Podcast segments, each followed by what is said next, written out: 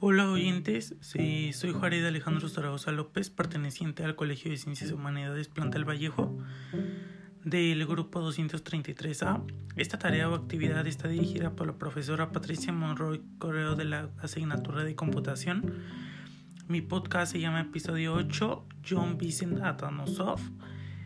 Eh, para esto está preparada una síntesis. John Vincent Atanosov fue el inventor de la computadora electrónica digital, rodeado siempre de controversia. Atanasov pudo recuperar hacia el final de su vida muy poco de la gloria y el dinero que le fueron arrebatados por John Preser Aker y John Wilman Mauchi. Un físico retirado reescribió una historia a finales de los años 70 participó en un juicio donde se le retribuyó algo de la gloria que él creía merecer por su trabajo en él, que construyó como un estudiante de maestría en el sótano en el edificio de la Universidad Estatal de Iowa a finales de los años 30. Desde ahí John Bisen ha sido el centro de controversia en torno a los orígenes de la computación. John Vincent Atanosov nació el 4 de octubre de 1903 en la casa de su abuelo materno en la granja Preston Hill, a unos kilómetros de Hamilton. Su padre era un inmigrante búlgaro, su madre era un talento innato para las matemáticas.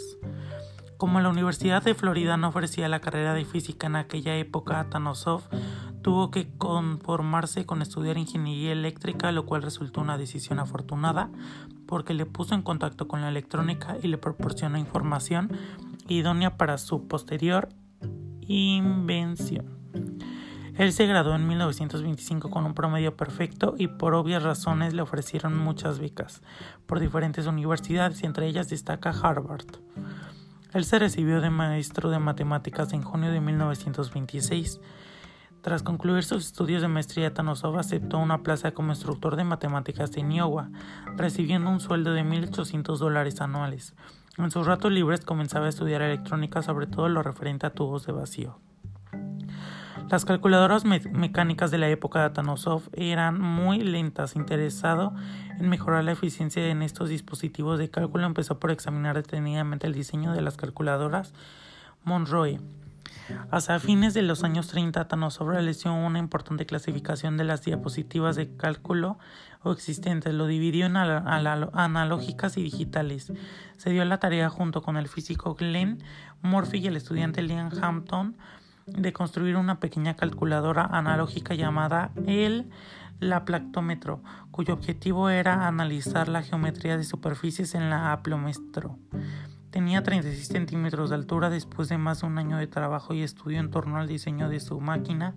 Atanosov decidió salir a tomarse una copa en una fría noche de invierno del año 1937 y él llevaba en su mente tres ideas fundamentales. Rompiendo la tradición de usar el sistema decimal, su máquina usaría números binarios desde la 1.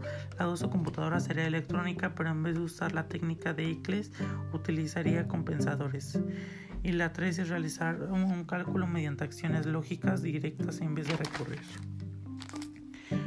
Eh, gracias por tomarse el tiempo de escuchar mi podcast, es todo de mi parte.